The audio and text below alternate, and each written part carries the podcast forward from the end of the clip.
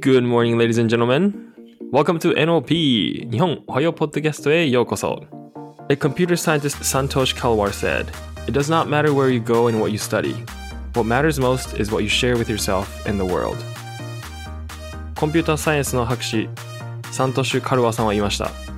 何を学ぶか、どこへ行くかは関係ない。世の中に何を伝えたいかが肝心だ。勉強を通して世の中に何を伝えたいか自分の意見を主張するっていうことを学ぶっていうことがとても大事だと思います。そんなカナダ語学留学についてよくある質問の続きをですね話したいと思います。先週はどのくらいの期間で英語が喋れるようになるとか英語の他にもフランス語が公用語って本当とか、まあ、カナダのですね語学留学に関しての質問に答えていきましたが、今回残りのですね、4つ、または5つぐらいの質問に答えていこうと思います。では、カルミさんよろしくお願いします。よろしくお願いします。ではですね、カナダに来て僕は1年ちょっと経ちましたね。1年と4ヶ月ぐらいですか。あ、5ヶ月ですね、もう。まあ、いろいろありましたが、ここでいろいろ学ぶことがあったので、そうですね、それこそ、サントシ・カルバーさんが言うように、自分が学んだことを世の中にシェアしていくってことをしていこうと思いますね。OK。現地で車は必要っていう質問があります。車必要ですか？場所によりますよね。yeah, it depends. Yeah. 僕、バンクーバーにいたら、公共交通機関がすごく充実してるんで、車はいらないなと思って。まあ、そりゃ、例えばバスで移動するのに、じゃあ例えば40分とかかかるところを、もう車があったら、まあ、じゃあ10分15分とかで移動できるっていう。で、バスのルートに関係なくそれは目的地にたどり着けるわけでっていう。でも僕、バンクーバーだったら車よりも自転車買った方がいいなと思って。まあ、雨の日はさすがにね、うーん、自転車かってなりますけど、そしたらやっぱバスなって思うんですけど、まあ、個人的には、まあ、車が買えない、または維持できないっていう場合だったら、公共交通機関を使えば、一応、大概の目的地にはつけるんで、いらないかなっていうのが僕の意見です。カルビンさんどう思いますか？Mm. I agree. I think mostly if you live in the city and you want to spend your time mostly in the city, then you might not need a car. I agree. Hmm. うん。Uh, レンタカーもありますもんね。Yes, yes, and also car sharing nowadays. I think EVO ですか ?EVO yes. So I think those are very convenient.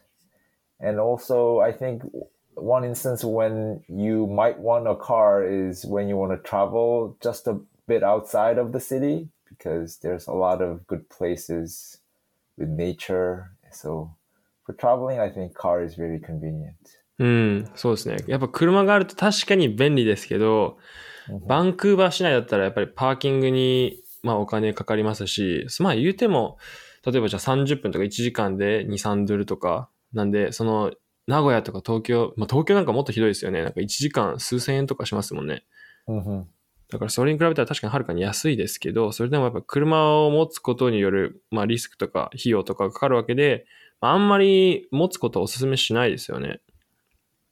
で、このイボっていうサービスが、あのカーシェアリングサービスがあって、これ、まあやっぱよく見かけるだけあって、すごいサービスだと思うんですよ。実際僕利用したことはないんですけど、まあ利用した友達の話聞くと、まあ1日丸々使っても100ドルとか、Mhm. で、まあ、時間、あの、なんですか、短時間で利用することもできるし、まあ、あの、1日とか、まあ、長時間使うこともできるし、で、あの、指定されたところに戻さなくても、その、イボの提携しているパーキングだったら、どこに置いてさよならしてもいいっていう。Oh, サービスなんですね。だから自分でわざわざその、じゃあ借りたところ、まあ普通、じゃあレンタカー、日本でいうレンタカーだったら、そのサービスのオフィスまで行って、車借りて、最後、まあガソリンマタにして置いていくってことなんですけど、まあそういうことをしなくていいっていうところですね。イボのすごいところって。Mhm. yeah, that sounds very convenient. Yeah. はい。だから、街に住んでいる分だったら別に僕は必要ないかなと。やっぱり自転車とかの方が、まあ移動は楽かなと思いますね。Mm-hmm. それから次の質問。私立と大学付属では何が違うの？私立って言うとプライベートスクールですね。大学付属って何て言うんですか？アフィリエイトスクールっていうんですかね？それとも、まあ、パブリックスクールのことを言ってるんでしょうか？うーん、私立、今僕あの、ILAC っていう、まあこれも私立の学校なんですけど、に通ってて、まあこの、まあ語学学校じゃないですけど、まあ ILAC もちろん語学学校のプログラム、ESL プログラムってあるんですけど、まあ私立のいいところって、まあ入学時期が頻繁にあるっていうこと？例えばパブリックスクール、公立の高校だあ大学とかだったら、入学時期っていうのが決まってるじゃないですか。例えば、じゃあ9月スタートですとか。っていうんだったら、それに向けて準備して、はい、みんなと同時にスタートっていう感じなんですけど、私立だったら入学時期は結構バラバラにできるんで、例えば1月に入学した人もいれば、じゃあ4月とか6月に入学した人もいればっていうこともあるわけで、その本人が選べる日程やコースによって、まあ入学時期が変わってきたりとかっていうこともありますね。hmm That's good to hear. Um, what about uh, for your school? How was the admission process? これが結?構長かったですね。僕数ヶ月かかりましたね。Oh, あの、まあ、コースを選んで、えっと支払って、僕はあの、ちょっとエージェントを通したんですけど、mhm.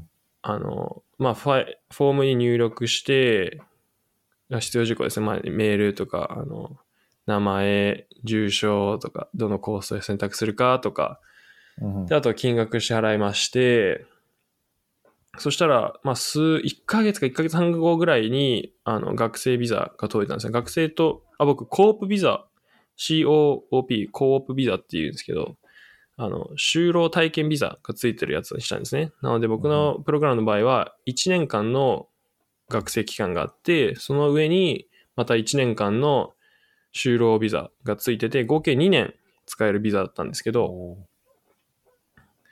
で、その2年含めて一つ、あの一つのプログラムだったんですね、その学校の。Mhm. なので、まあ、学校自体は1年間で終わるんですけど、学校卒業っていうと2年かかるわけです。Mhm. で、そのプロセスがですね、まあ大体、その申請プロセスが大体3ヶ月ぐらいかかってっていうところですかね。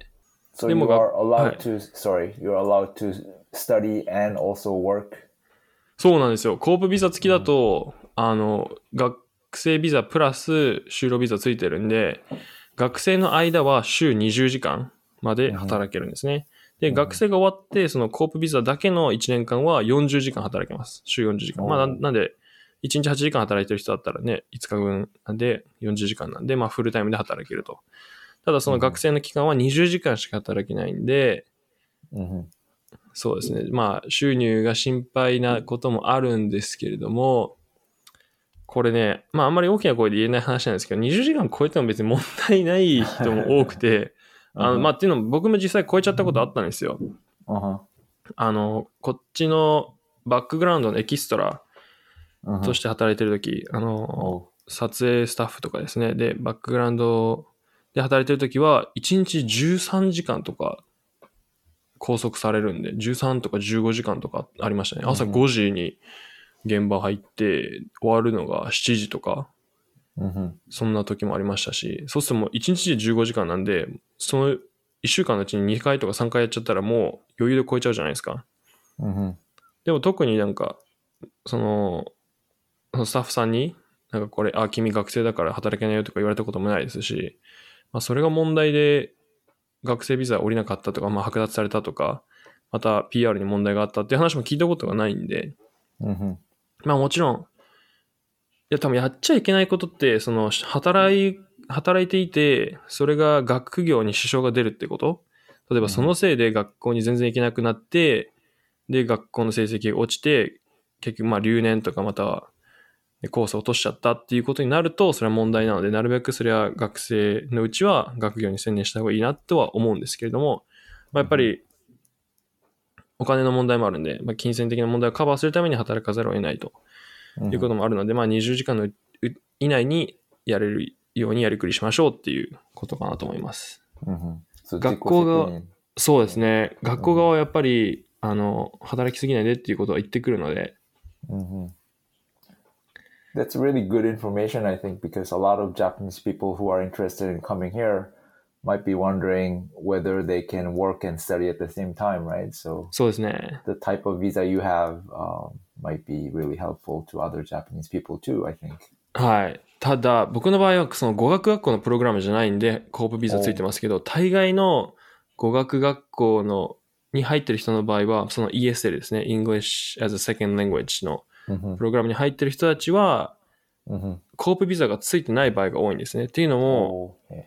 やっぱり英語を勉強にしに来てるっていうことは、その働くために必要な英語力が備わっていないっていうふうに見なれ見られてるわけで、まあそりゃじゃあ英語圏の仕事ってなかなか見つからないですよねっていうことで、その働けないっていう条件がついているものが多いみたいですね。Oh, right. Okay. では続いて、4年生大学に進学するにはどれくらいの準備期間が必要という質問があります。4年生大学は、僕行ったことがないんでわかんないんですけど、まあ、結構な準備が必要なんじゃないかなと思いますね。やっぱ数ヶ月、まあ、半年近くは見た方がいいんじゃないかなと思って。っていうのも提出しなきゃいけない書類が結構ある。例えばその、高校の卒業証明書とか、成績表とか、または、えっと、letters of recommendation っていう推薦状ですかね。hmm 取らなきゃいけなかったり、またはその学校で受け付けられているその英語の資格、例えば TOEFL なのか IELTS なのか、カナダだったらセルピップなのかとか、いろいろ資格があるんですけど、それでまあ、えある程度の英語力を証明しなければいけない。っていうところで、で、それをまあさらに送って、向こうから返事を待ってっていう、そこも期間かかるんで、やっぱり余裕を持った方がいいですね。やっぱりすぐに行けるものではないですね。hmm So yes, I just like you said. I think the two main things here are your English skills and your high school um, grades, like transcripts. So how well you did in school in high school. So I think universities are interested in seeing how well you are, um, how well prepared you are in English and also your other subjects in high school. そうですね。 Mhm. やっぱり学 校として受け入れる側になると、この生徒はこの自分たちのプログラムの中でやっていけるかっていうのが大きな課題になってくるじゃないですか。Mhm. だからやっぱり学校の成績見られちゃったりとか、自分の英語力を見られたりってするんで、こういうとこですね、やっぱ、あの、学学業をサボって成績を落としてると、将来的にが次の大学とか進学するにあたって、まあ、結構支障が出てくるかなって思いますね。これ、カルミンさんに一個聞きたいんですけど、カルミンさうんん、カナダから日本に来たじゃないですか、日本の大大学院.に進学 Yes. 進学しましたよね。この時の申請ってどんなプロセスでした So it was. I think it depends on the school, but um, most mostly it's it's very similar. So what I mean is, um, they looked at my Japanese skills plus my um, grades. Grades. 学歴ですね。学、あのなんて言うんでしたっけ ?grades. What are the grades again? 成績とか。成績 yes, sorry. So 成績 and my Japanese skills. So um, when I applied to Japanese schools, I uh, sent my transcript, my grades, 成績表 to many schools, and um, they looked at my um, my grades, and they also looked at how how how good is my Japanese, basically. So um, and then one school accepted me, and then first thing I did when I arrived in Japan was um, enter the school as uh, like a research associate, not as a regular student. But for six Mm. months, six months, I had a preparation period where they allowed me to get settled down, um, get into kenkyushitsu, and um, just study my Japanese a little more. And then I took my exam while I was in Japan. Um, that was the entrance exam. Um, they looked at um, my Japanese skills and also my other subject, um, how good I was, basically. うーん。この日本語のスキルを見られるって言ってましたけど、その日本語の資格って何取りました、 For me, I, I didn't have anything. Um, some of my friends, um, some of my other foreign friends, they had, uh, what, what do they call it? JLPT ですか proficiency. Yes, yes. They Ah. had like はい。 some of them were very advanced, like EQ is the はい。 highest N1 と level. か。はい。 Yeah. はい、はい。 So their kanji was like almost perfect and they were very good. I, on the other hand, wasn't very good. Um, I never took the uh, Japanese proficiency test. Eh, um, the reason being is my professor was very, very flexible. Um, so in a way, I was lucky. So hmm. that's what I mean by um, it kind of depends on your situation. It depends on your school, mm. depends on your professor. My professor was uh, very fluent in English. He was an international researcher um, in our school, so he accepted um, foreign students even though they couldn't speak Japanese very well. So in my case, um, I still had to take the exam, but I didn't have to be very good. So I was kind of lucky. なるほど。やっぱ学校によるっていうところが大きいですかね。Yes, yes. これ僕、あの、苦い思い出を思い出しまして、僕もあ日本の大学に在学中、卒業するときに次の進路を決めようと思ってて、Mhm, アメリカの大学院に行こうと思ってたんですね。mhm. で、もうすべての書類とかも大丈夫だったんですけど、僕、 TOEFL が1点足りなくて、Oh, 落ちてしまったんですよ。その大学に進もうと思ったら99点、あ、100点必要だったんですけど、僕99点で、その uh-huh. 1点足りなかったから、その入学のボーダーラインに落ちてしまっていけなかったっていう Oh. のを思い出してましたね。まあ、それで落ちちゃったんで、うわーどうしようと思って、あじゃあもう、もう一回アメリカ行きたいなと思ったんで、アメリカは自転車で渡るっていう挑戦に出たんですけど、っていうことを思い出しましたね。そうなんですね。JLPT、まあ、受けなきゃいけなかったり、受けなくてもよかったり、またはその点数も N1 とか N2 じゃなくてもよかったりとかするんですね。Yes, and one thing I kind of want to mention here is um, the difference between Canadian and American schools versus Japanese schools is, um, for example, the level of competition. So, what I mean is that some of the popular schools in Canada and the United States, they have so many applicants coming from all over the world, um, like everywhere, like China, Africa, Europe. Um, it's it's literally in my school about forty percent were international students. Um, so it depends on your school too, I think. But just because they have so many applicants and the competition is so high, they have to be very very strict in terms of scores, like uh, TOEFL scores. They want to only consider people who cleared certain scores um, so they have almost zero room for flexibility. うん。 So that's, I think, um, some schools you might face um, very high competition when it comes down to admissions. Yeah. 有名な大学で、まあ、 その学校が世界的に認められてあればあるほど、やっぱり競争率も高くなるということですね。だからそれ、その分、その入学の受け入れに対して厳しくなったりっていうことですね。それは、そうですね。やっぱ競争率が高くなると、やっぱ、あの、柔軟性っていうか、うん、じゃあこの学生ならいいから拾ってあげようっていうこともしにくいですよね。Mhm. まあ、逆にその競争率が低いところだったら、まあ、ある程度、あの、融通は効くっていうところでしょうか。Yes, I think so. Yes. まあにしても準備期間はですね、やっぱたくさん持っといた方がいいですよね。数ヶ月。いやー、数ヶ月だとやっぱ短いなと思うんで、やっぱ半年また、長いと1年前ぐらいから、それは進路に関してだったら決めてる人とかいると思うんで、Mhm. まあ、時間的余裕を持つっていうことがすごく大事だと思います。それからですね、日本のパソコンは現地でも使えるという質問があるんですけど、これ僕あの、いや考えたことなかったなと思って、使えるもんだと思ってたんで、やっぱり。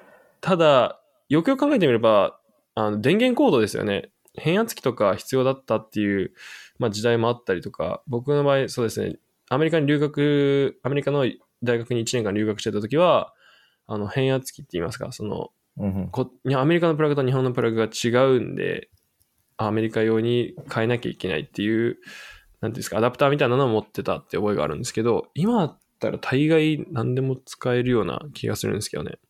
Mhm. So I think Japan and Canada use the same electrical cords, so voltage. So Henatsuki wa, uh, you don't need one. そうですね、いらないですね。だったら、Mhm. まあだから日本のパソコンもカナダでも使えるし、カナダのパソコンも日本でも使えると思っとっても大丈夫かと思います。hmm I think uh, one thing is um, I also brought my Japanese uh, laptop to Canada, so and I can use it without any problems. But one difference is the keyboard. So the Japanese keyboard is different from English keyboards. So, um, 配置がちょっと違ったりしますね。mhm. あと僕、日本のき、僕今、えっと、Apple の MacBook Pro 使ってるんですけど、これ US キーボードに変えたんですよ、僕。oh, okay. なんでかっていうと、日本のキーボードにすると、あの、あいうえおとか、あの、日本語ついてるじゃないですか。それがなんかすごく見づらくて、Mhm. US キーボードとスッキリしてるんですよね。But you bought it here, right?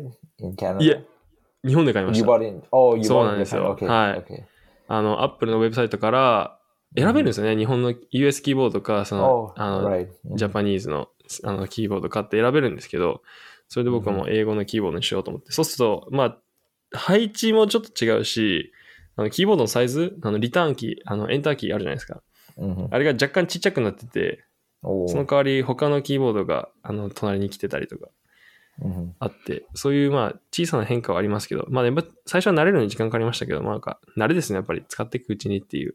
Mhm. それからですね、あの、ボーナスクエスチョン、現地でアルバイトはできますかっていうのがあるんですけど、まあ先ほど言ったように、コープビザとかワークビザ付きのビザだったら働けるんですけど、働くビザがない、学生ビザだけの場合は働けないですっていうこともあります。Is it easy to find a job as a Japanese person when they're in Canada? うん。これ難しいですね。Your experience, how is a job hunting? うん仕事はあると思います。あの例えば日系のレストランとか、あの、僕最初はお土産で働いてたとかあったんですけど、Mhm. 仕事はあるんですけど、すぐ見つかるかって言ったらそうでもないなと思って、Mhm. まあ今でこそね、あの、ワーホリの人たちもいないんで、あの、どこもやっぱし人を探してて引く手はまたっていう感じがするんですけど、Mhm. なんですが、コロナ以前の時に、やっぱ人がたくさんいた頃っていうのは、やっぱり、ああ、日系だとやっぱ人気が高いですね。それこそ、なんだろう、Oh. 競争率が高かったりとかして、っていうのも入りやすいじゃないですか。でまあ、日系でやっぱ安心だし、日本人が働きやすい環境、そんなに英語も必要とされてないっていう。で、やっぱり英語力が必要とされている仕事であればあるほど、うん、はまあ、入るためのなんかボーダーはた、あの、ハードルは高いんですけど、Mhm. それでもまあ見つかることもあるかなと思って。